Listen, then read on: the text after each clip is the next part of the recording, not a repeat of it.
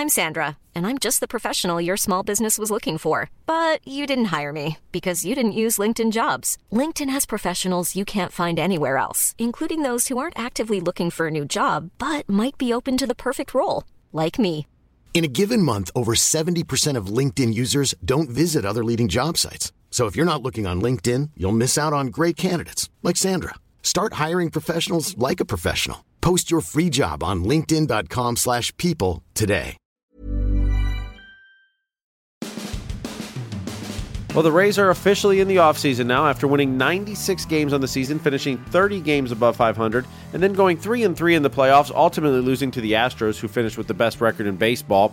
And those Astros now have a 2 to 1 series lead over the Yankees in the ALCS, but we've got Marc Topkin on the podcast today to talk about everything Rays. We're going to go through uh, kind of the future of the team, how young this team is, the players that are free agents, what they may look to add in free agency next year. Of course, Erik Neander saying that he likes the roster and doesn't see a lot of changes, but that's really not their DNA as the Rays. They tend to to make a lot of changes in the offseason. So we'll see how that goes. Only three free agents, only nine players arbitration eligible on the 40 man roster. So I think there'll be some tough decisions for the Rays, and we've got Marc Topkin to break it all down for you as we get set here on Sports Day Tampa Bay. Rick Stroud on vacation, still taking in a couple days in Europe after that game in London for the Bucs. He's got his family over there. So Steve Versnick uh, subbing in for him. All right, Marc Topkin joins us now, fresh off covering the ALDS series between the Astros and the Rays last week, which the Rays lost in five games. But I would say overall an impressive performance in that series, considering you lose the first two games to Justin Verlander and Gerrit Cole.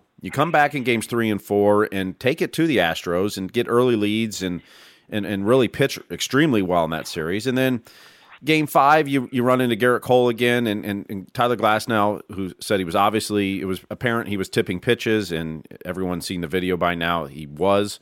Um, it kind of got him in a hole early, but really an impressive season and an impressive series for the Rays, right, Mark? Absolutely. I mean, you know, if you, you go back and look, you know, from the start of the year, you go back through some of the injuries uh, and who they were to and how long guys were out.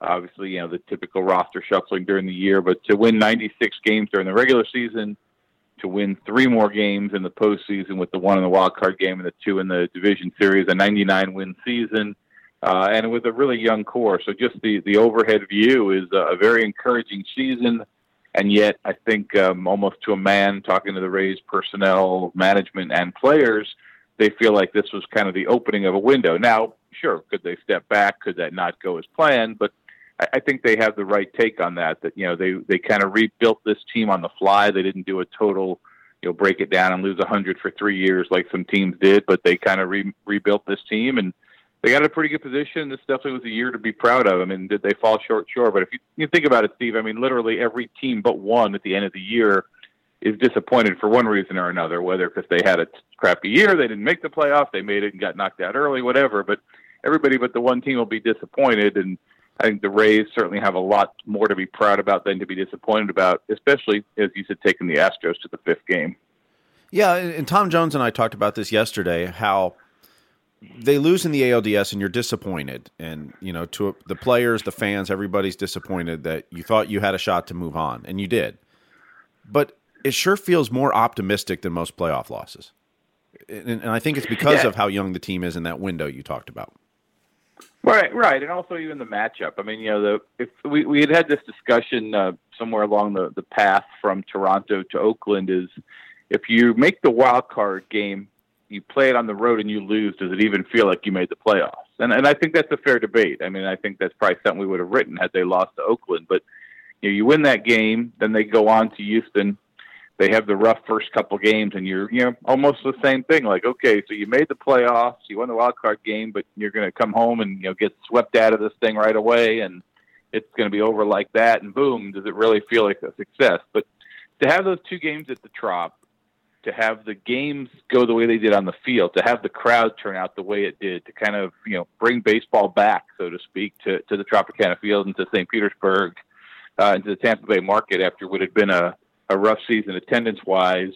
I, I think that's what made the season such a success. You combine that with the young core, you combine that with the optimism, you combine that with they did a $63 million payroll, so in theory there's some flexibility going ahead. You look at the major moves they made; they all seem to work, led by Charlie Morton. So there were a lot of reasons, uh, and there are a lot of reasons that you, you know they should be optimistic going forward, and people should probably buy into this as the start of a window where they hope to be successful again. I mean, they made the playoffs four times in six years from 2008 to 2013. They probably should have made it. You know, both nine and 12 had some weird things go on. So even if you you know split that, they probably should have made it one of those two as well. So they had a pretty good run. They've obviously changed management at the top. They've changed the manager. They've changed the coaches.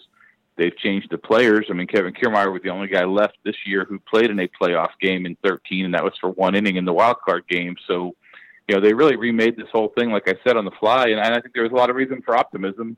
You, you do have that, you know, okay, you lost, but, you know, just to, to get it back to you in the fifth game. And heck, if you chop that first inning off, it was a two to one game, you know, so it really wasn't a bad game uh, once they got Glasnow figured out as well. Well, let's talk about that roster because you had a good breakdown in the Tampa Bay Times of their 40 man roster. There's only three free agents on this team, so there's only three guys that that you have no control over whether they come back. I mean, you can make offers, but obviously it's up to the player to decide. That's Travis d'Arnaud, Eric Sogard, and uh, Avisail Garcia. But they only have nine guys who are arbitration eligible, meaning they're in their fourth year of pro, uh, essentially pro ball because your first three years are team control, essentially. So only 12 players of their 40 man roster have four more years experience. This is a really young team and a young core that they can keep together for years to come. Absolutely, and you know they'll churn some of those guys, and some of those nine arbitration eligible guys won't be back, and, and a couple of the guys on the forty man, you know Johnny Davis, the pinch runner, you know that obviously didn't work out the way they first thought as far as impact, so he'll be let go, I'm sure, and a few of the other guys that are kind of in that you know 35 to 40 status on the 40 man roster. But no, they've already had a young core. And, you know, part of what you saw during the season, some of the trades they made, and at the time, you know, I think we all had a little, you know, head scratching over a few of the moves, but, you know, they're very uh, forward thinking and they saw this roster crunch coming. They knew they had this young core. They knew they had more guys and they were going to have roster spots for. You know, why did they trade Nick Solak? Well, Nick Solak was a guy who was going to have to get put on the 40 man roster. So if they think they have four or five other right-handed hitting infielders better than him, which they do think that. That's why they trade him for a guy like Pete Fairbanks, who fills a different slot for them as far as being a reliever. So part of uh, the moves they made, I mean, getting you know trading Jake Faria when they did. I mean, they didn't see a future for him, so they trade got something for him. So part of that roster management started taking place now uh, during the season. Part of it will take place now going forward. But you're absolutely right. They've got a, a core here of you know, let's say 30 players from that 40 that they feel pretty good about, and then they'll they'll massage and maneuver and you know mix up, change the mix a little bit on the rest. You know, I, of those three free agents, look, I would say Garcia had a solid year. I think you know he was a guy that they kind of got after they made a run at some others. They tried to get Nelson Cruz. They tried to get DJ LeMahieu. There were a few other guys they couldn't get, didn't get, didn't take their offer, didn't offer high enough, however you want to phrase it. They got Avisail Garcia. He had a solid year. I don't think he'll be back. He's probably going to go look for a multi-year deal somewhere. He probably should. Uh, Travis d'Arnaud is the most interesting one, though, because you know Mike Zunino had such a miserable year, uh, and it's probably an either or. And I don't know you're going to get anything for Zunino. So do they cut Zunino and go all in to try to sign d'Arnaud? Is his defense good enough? Is his health good enough? At his age, can you count on him to be the guy every day? I mean, he pretty much was that guy down the stretch, but early on, you know, when they got him in May, they kind of split the time quite a bit. So there'll be some questions they have to answer there. Sogard was kind of a, an extra pickup. I mean, at that point, they didn't think Brandon Lowe would be back. Uh, they and then it turned out Wendle was also hurt, which maybe they knew and didn't admit. Maybe they didn't know. So Eric Sogard was kind of more of an insurance policy at that point. So to me, of the three free agents, the one that's going to be the most interesting discussion is going to be on Travis d'Arnaud. Yeah, I would agree with you there. I mean, it, it was, you know, that may have been the, the biggest trade pickup of the season, to be honest. And it wasn't at the trade deadline, and it was for what hundred thousand dollars cash or something like that. When you know, I think the Rays had what five catchers get hurt in a two week span or something. Um, Absolutely, it was it was one of those incidental uh, incidental moves that turns out to be a great move. Right? No planning involved, no no strategy. They were desperate for catching. They were on the phone looking at every team that had an extra guy and look, the fact that he was with the Dodgers, they didn't have a role for him. Andrew Friedman running the Dodgers, obviously a strong relationship still with the Rays.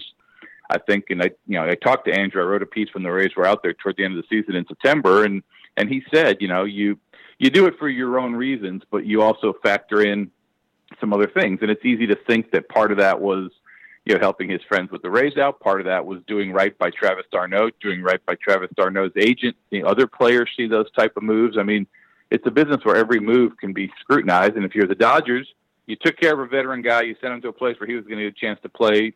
You checked the box there. Maybe you helped out your old buddies. You checked the box there. From the Rays standpoint, they needed help, and you know they also got Erik Kratz. That one didn't work out. They were one for two, but boy, the d'Arnaud one they sure hit on.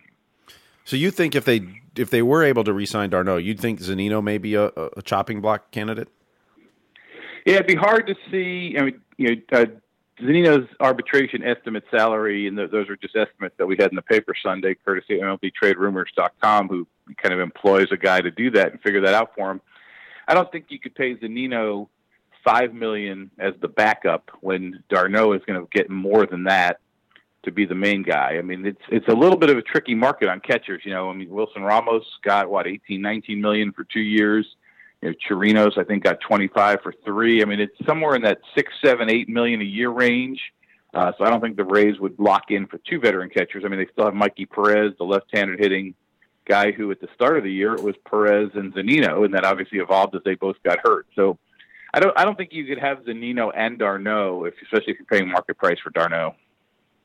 Well, let's talk about the right-handed bats in the lineup. Uh, Avisail Garcia is obviously he's a free agent, may not be re-signed. Um, who might they, tar- you know, what what are they looking for? There is, is d'Arnaud would obviously be, help that if they could re-sign him as a right-handed bat, but we know they have a lot of left-handed bats in lineup. What can they do for a right-handed bat? Yeah, the lefty bats are, are pretty solid. I mean, right-handed bats. I mean, like I say, Garcia's a free agent. d'Arnaud being a free agent. So there's two of the you know the four or five that you want to have in there on a regular basis. I mean, Willy Adames certainly has developed into a, a more of an offensive player than you would have thought of it going into last season. I mean, he is I think the player who came the furthest this entire season for the Rays, and that's a great thing because a shortstop who has some power, which he showed, 20 homer power, plays a really good shortstop and you know he's got a personality too. And I know some people will say, "Oh, who cares? It's whether how he plays or not." But he's a team leader type of guy. He's an energy type of guy. He's a guy that you could really have as as the core uh, to your team. So that's going to help a lot. Now, what are they going to do at third base? Yandy Diaz, you know, obviously good start, then a lot of injuries, three times on the injured list. Then he comes back at the end, hits the homers in Oakland. I think they kind of fell in love with that. Played him in the playoffs, didn't work out too well. Matt Duffy's an arbitration guy, two point nine million. I don't know. He's obviously had a lot of injury history here, um, so that's a question they're going to have to answer. Jesus Aguilar, the guy that they picked up from the Brewers for Jake Faria in that trade, didn't really get much of an opportunity. Didn't hit the homers, but he's a 30 homer guy last year. That seems like a classic Rays type of, hey, let's give him another chance and see if we can get him figured out and get him unlocked like he was a year ago. So there's some opportunities there you know, outfield wise, I mean, Tommy Pham is a key guy in their lineup. Had the 2020 season. His salary goes up, probably in, you know estimated in that eight to nine million dollar range. So there's a couple of questions there too. I mean, I, I don't know if they're all going to be back. I don't know if they're going to make a lot of changes. You know, based on what the owner Stu Sternberg said in the clubhouse after the loss in Houston, based on what Erik Neander and Chaim Bloom, the two top baseball executives, said at the press conference Friday when they got back to the Trop, they don't plan a lot of changes. But Eric also said, you know, we have a lot of time to think about things, and it's kind of in our DNA to, always look to change things around a little bit, find a way to make the team better. So I think it'll be a usual Rays off season. You'll hear lots of talk, you'll hear lots of chatter, uh, and they'll eventually make some moves as well. Well, because we all saw them trading Jake Bauers last offseason. Yeah, that was, and, and that still is an odd one. I mean, it, it, it's so funny because even as well as Yandy Diaz did, you know, and he certainly did for the first half of the year, I still never quite got that. And then Jake Bauers turned out didn't really have a very good year for the Cleveland Indians. Spent a good chunk of time at AAA. Uh, didn't necessarily adjust well to kind of getting bounced around between AAA and the majors and positionally. So I don't know. Maybe you know, people always say you know your own players best, and maybe the Rays knew something there. Maybe he was playing you know above their projections for a stretch last year. But to see them trade him and the five million dollars, which ended up that you know Encarnacion is get that was used to pay for Encarnacion. So in theory, you could kind of connect the dots and say the Rays are paying five million dollars for Encarnacion to be in the playoffs with the Yankees. If you really want to tick people off, but there is there is a connection there. Let's talk about the pitching staff, and we know last you know in 2018 this team invented or created the opener strategy, and it's worked really well for particularly in 18 and, and 19, it worked again. Next year, they may not use an opener. I mean, you look at their starters. You've got Tyler Glasnow, Blake Snell, and Charlie Morton. Yonny Chirinos did really well this year as a starter. Ryan Yarbrough did well as a starter this year. And you've got Anthony Banda and Brent Honeywell potentially coming back next year to be starters. You may have yeah. seven quality starters on this team compared to, you know, seasons when you open with one or two healthy ones. Right, or De Leon uh, could be in that mix too. But Absolutely. I will caution you on this, Steve, is that the last two years when they ended up resorting to the opener strategy, they went into spring training thinking they had healthy starters. Sure, sure. And things happen, and that's you know you go from you go from seven to three or four pretty quickly when you have a couple guys get hurt and one guy doesn't pitch well, and you know you, you lose a couple guys here and there. But on the, on the surface, I would agree with you. I would think going into next year, they would be more in a position to have a, more of a stable rotation. Certainly, the big three, as you mentioned, you know the potential for you know, let's say Chirinos or Yarbrough, I mean, they're going to have to, they're going to crunch some numbers on that. And I'm sure they're going to do a lot of, you know, analysis on are those guys better when they started? Or are those guys better when they pitch behind an opener? Was there a reason why one or the other in certain situations? Were there certain teams where it worked better against? I don't think they will abandon the opener strategy. I don't, mm-hmm. I don't think they'll abandon the bullpen day strategy. I think both of those have shown merit. I mean, what the Rays did to the Astros in Game Four on that bullpen day. I, I first of all, I thought Kevin Cash and Kyle Snyder had one of their best games ever, just the way they ran those guys in there. But there was a strategy there, and it, it, it you know probably wasn't as apparent uh, to me as I wish it had been at the time, but certainly was afterward. They weren't going to let any hitter see the same pitcher twice, and no pitcher faced more than seven batters. And there was a benefit to that, and you heard you know a lot of talk even during the uh, ALCS as far as how the Yankees were using their pitching staff in Game Two that it was a similar kind of idea that the Rays, you know, established a blueprint in a way for that. And, you know, I think there's going to be some merit to that. And you're going to see times where, you know, that's a way to get an extra day of rest, even if they do have five starters in the rotation, where they'll still push a guy or give it, take an extra day, or certainly if they have a doubleheader or a long stretch without an off day, where they'll drop a bullpen or an opener day in there because I think that's still an effective strategy for them. Let's talk about the bullpen, where I'm sure if you would have said at the beginning of the year you thought the Rays would be 30 games above 500 with the bullpen of Emilio Pagan, Colin Poche, and Oliver Drake as your lockdown players. Nick Anderson, too. and, Nick Anderson, although he was a trade, so he was yeah. Nick Anderson wasn't on yeah. your roster, so you wouldn't have guessed that one. But of the guys that right. were on Emilio that you had in the system, the in the mi- yeah, Emilio Pagan started the year in the minor leagues, good decision by the Rays. Oliver Drake started the year in the minor leagues, good decision by the Rays you know, these guys that they initially didn't have as their top, you know, seven, eight relievers, whatever it was they carried at the start of the year, ended up being guys who played huge roles for them. And uh, Jose Alvarado was by far the biggest disappointment this season. This was a guy they they passed on chasing some established closer types during this offseason. They had so much faith in Alvarado, they didn't want to put a roadblock in his way. They didn't want to create a debate. They didn't want to create, you know, a two-headed closer type thing. They thought this guy was going to be the guy. And you look at his first five, six weeks of the season, he looked like he was on his way to an elite level mm-hmm. performance. And then health issues, family issues, the long absence came back, didn't look like he came back in shape, got hurt again. And then the mysterious, oh, my elbow hurts after the terrible outing in Baltimore toward the end of the year. Yeah, really a lost season. So that was their number one guy, and they got virtually nothing out of him after the first five or six weeks of the season. So yeah, for them to remake the bullpen also on the fly, and you know the Nick Anderson trade can't be uh, overstated how big of a deal that turned out to be at the time. None of us maybe were quite aware how much impact he would have. You know, he rang up a lot of strikeouts, and he was a rookie with the Marlins, and kind of left it at that. But boy, he was a guy that solidified things, and then. Mm-hmm. You know, it allowed Pagan to pitch that at the end of the game. He certainly had some games where he gave up too many home runs, and whether he's the guy going forward or not is probably another conversation. But the way they pieced that bullpen together, the faith they showed in Poche, didn't really earn the promotion with his work at AAA. Uh, they gave him a chance. Had certainly some ups and downs. A couple times where you thought, boy, this guy just looks beat physically and mentally.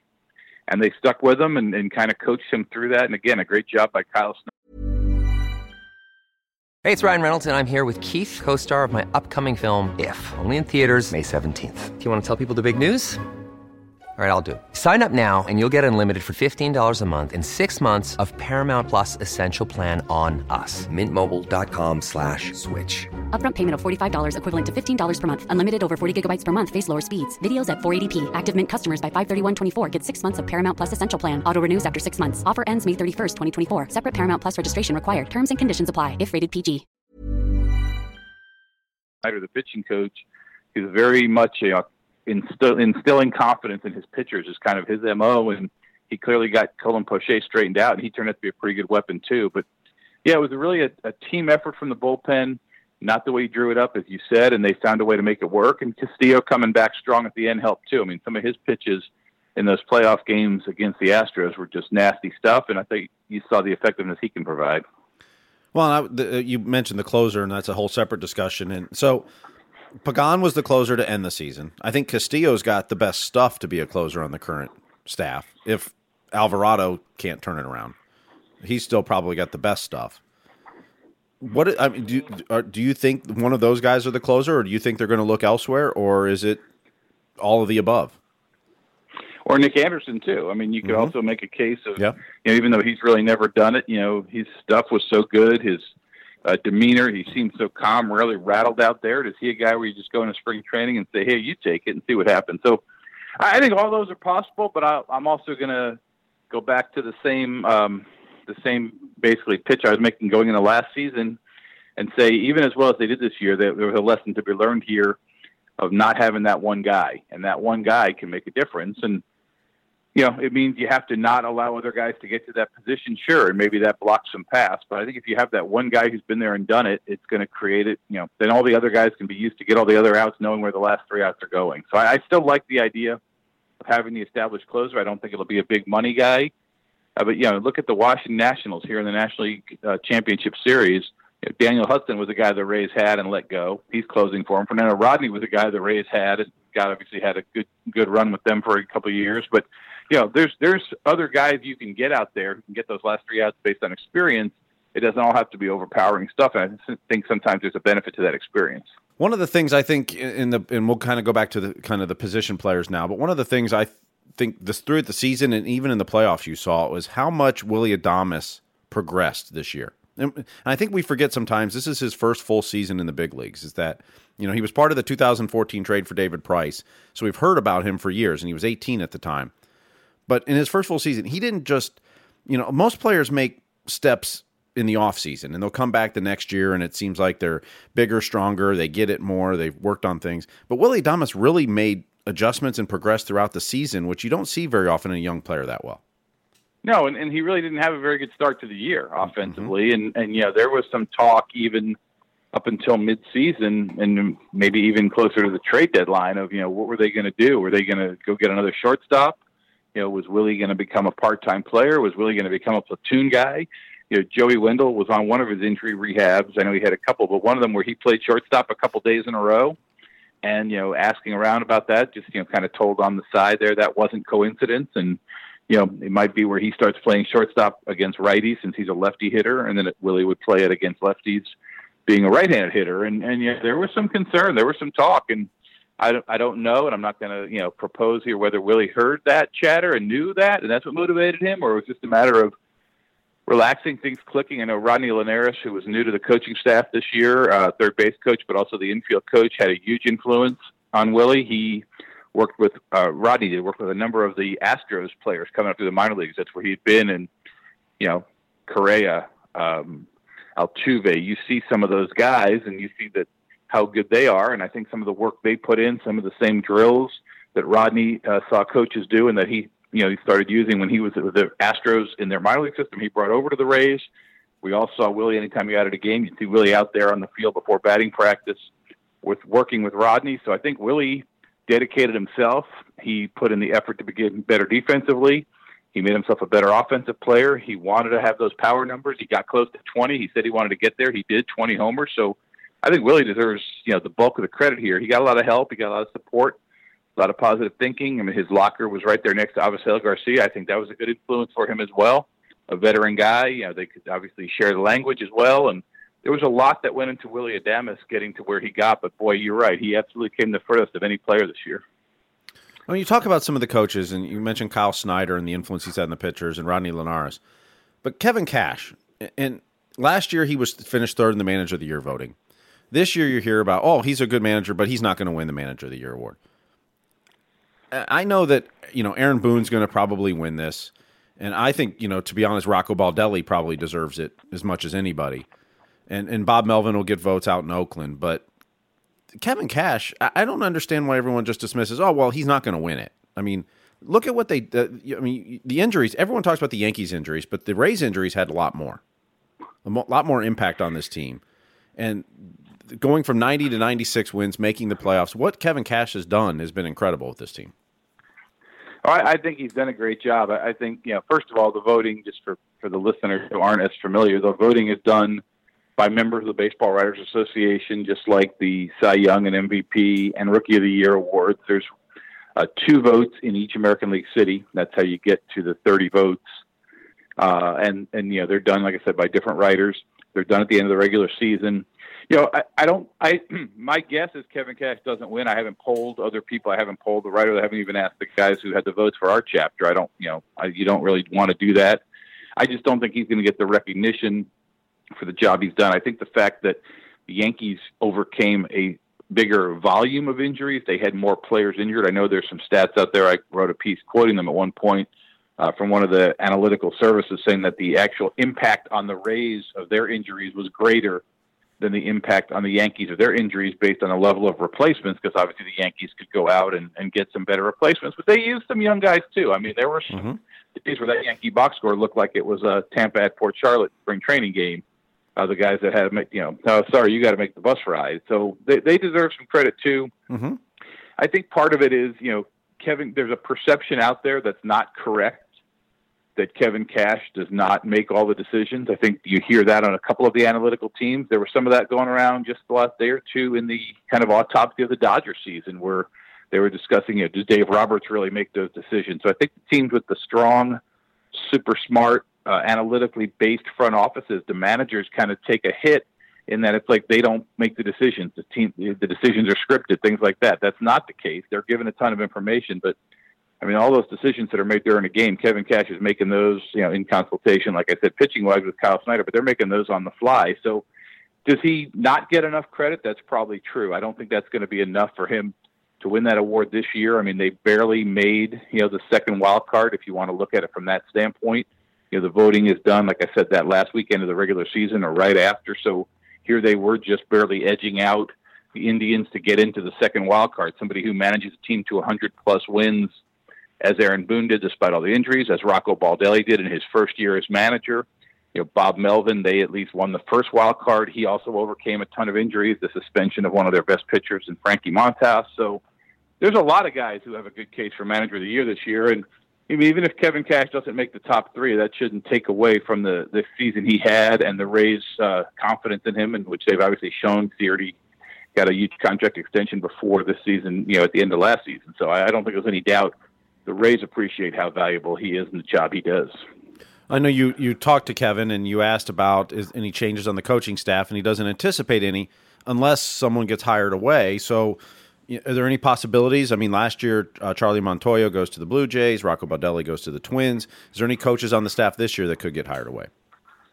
Yeah, I mean, I think the one guy that you know there's been a little bit of chatter about, although I haven't seen his name show up yet in terms of getting an interview somewhere is Matt Quatraro, the bench coach. Mm-hmm. He's a guy who's got a really good reputation throughout the game. He was the third base coach and moved to the bench coach job once Charlie Montoyo got hired, as you said, after last season by the Blue Jays. But Matt's a guy who worked in the minor league system for a while. He was with the Indians for a while, assistant hitting coach, came back over to the Rays, super organized, uh, super smart, well respected, even tempered. I mean, just a lot of the good signs, you know, that uh, you see teams who are hiring kind of the younger, inexperienced managers. Uh, outside of that, I mean, uh, you know, the Rays obviously made the move to make Kyle Snyder the pitching coach because they knew he was going to be highly sought after. I don't think he's going anywhere. Ozzie Timmons, you know, is an assistant hitting coach at this point, first base coach. You know, if he had an opportunity to become a full time hitting coach somewhere, I don't know if that'd be something appealing to him. He's obviously from the area, likes being here, but you know, I think the rest of the staff's pretty well set. I mean, Stan Boroski's kind of the glue, the bullpen coach. Uh, Chad Mottola, you know, another guy with local ties, Central Florida area I think he really likes being the hitting coach here. He and Cash get along well. Paul Hoover was new to the staff this year. He fit in well. I think it's a very cohesive staff, so I, I think they're in pretty good shape unless somebody gets a job offer. Well, what about the front office? I know Chaim Bloom has been interviewed uh, several times in the past few seasons. Obviously, the, the success the Rays front office has had in in rebuilding this team without tanking, like some other teams have done, and really reloading it and creating one of the best farm systems in baseball, if not the best at this point, too, with a young nucleus that's already here at at the big league level. So, any uh, changes there possibly? Well, there's only one team uh, as we sit here and, and, have this conversation. There's only one team looking for a GM, and that's the Boston Red Sox. And uh, I think it would be a hard swallow for the Rays to see any of their people go to a division rival. I mean, you can't stand in someone's way if the opportunity presents. But you know, the Red Sox are an interesting study. There's been a lot of moves they've already made this off season for a team that doesn't have a GM, which has led some of the Boston media to speculate they already have their person, and there's there's a reason that they're waiting. So um, I, I don't think there's going to be anything front office wise. It looks like this is going to be across baseball a winter of managers taking the fall. We know there's eight openings uh, as we go right now, as we're talking now, and you know, even the possibility there's still one or two that are maybe twisting in the wind a little bit. So I think this is the off season for manager changes, and, and I know you know there's some front office guys that if this doesn't work out, you wonder if their bosses, and the owners, will end up looking at them and over the next year or two and say, you know, okay, I've trusted you. You've had your three or four or five years. We didn't get anywhere. We've hired a couple managers. Now it's time to change at the top. But I think this is going to be a fairly quiet off season for the major front office guys.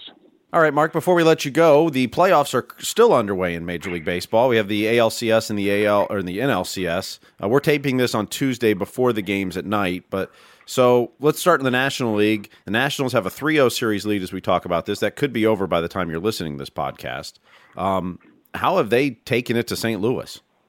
Yeah, I mean the Nationals have been the story of the off of the uh, postseason to me. I mean they were also a wild card team, and and they looked at one point like they were going to be beaten by the Brewers in the wild card game, and and now they're in complete complete control of the NLCS and looks like they're headed to their first World Series. And yeah, obviously Rays angle there. Davey Martinez, the longtime Rays player and coach, uh, who some thought should have gotten the manager's job when Kevin Cash was hired. Instead, he ends up following Joe Maddon to Chicago, works as his bench coach there for a number of years, gets an opportunity to go to the Nationals last year, has an okay season, gets up to a rough start this year. There was a lot of chatter maybe he was going to get fired.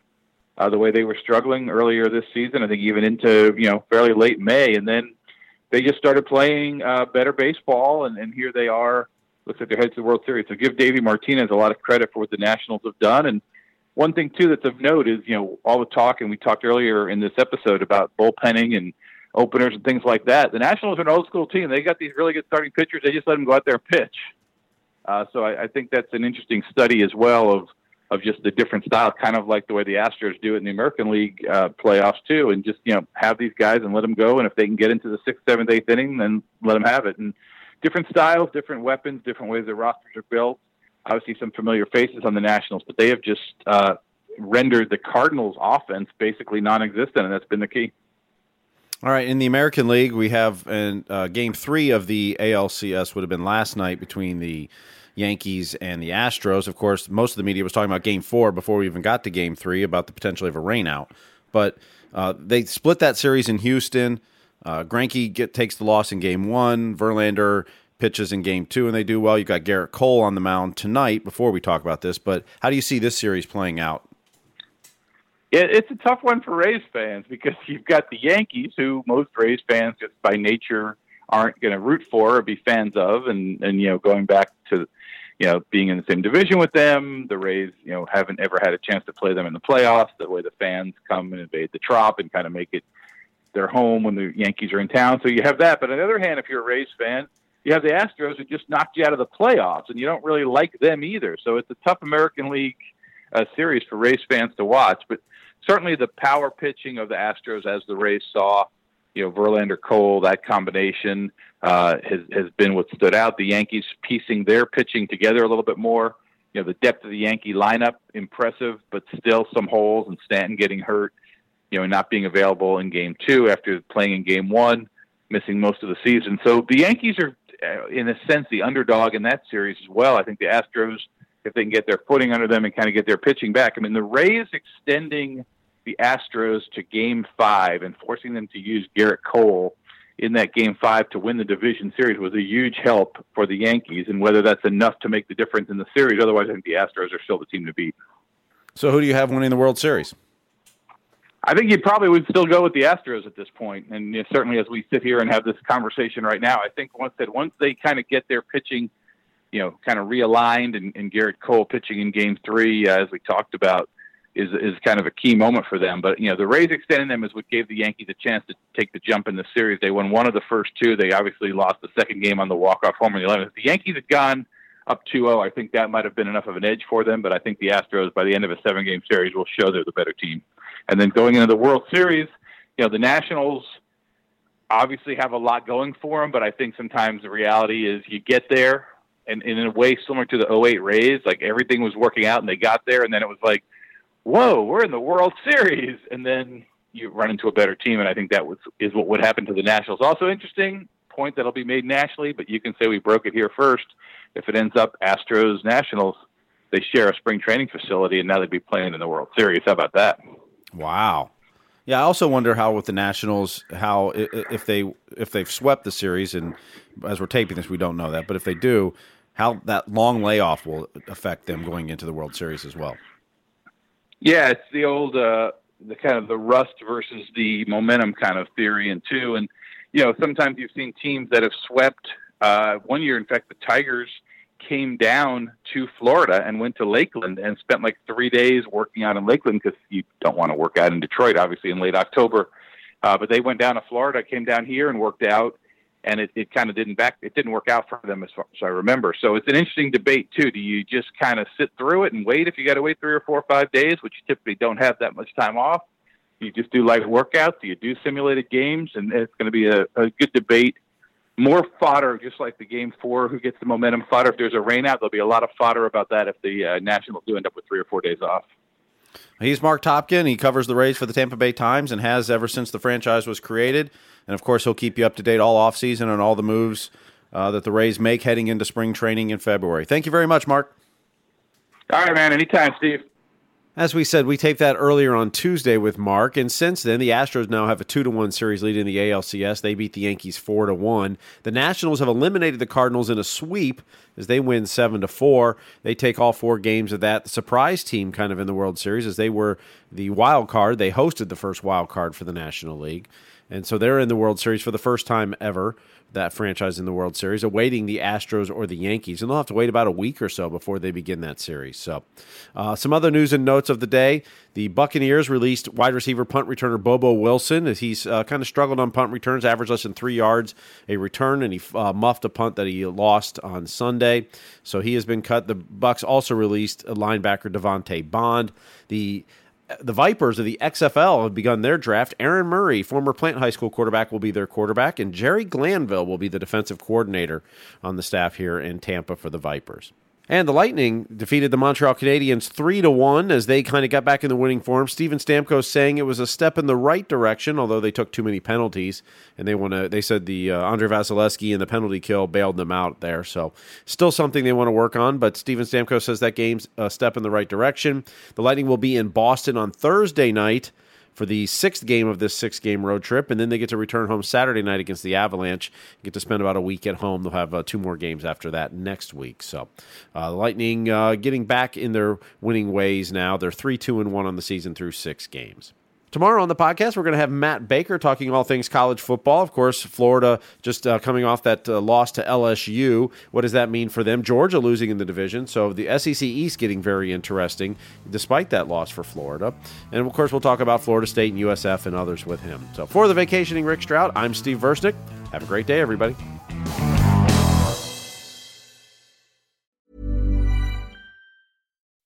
When you make decisions for your company, you look for the no brainers. If you have a lot of mailing to do, stamps.com is the ultimate no brainer. Use the stamps.com mobile app to mail everything you need to keep your business running with up to 89% off USPS and UPS. Make the same no brainer decision as over 1 million other businesses with stamps.com. Use code PROGRAM for a special offer. That's stamps.com code PROGRAM.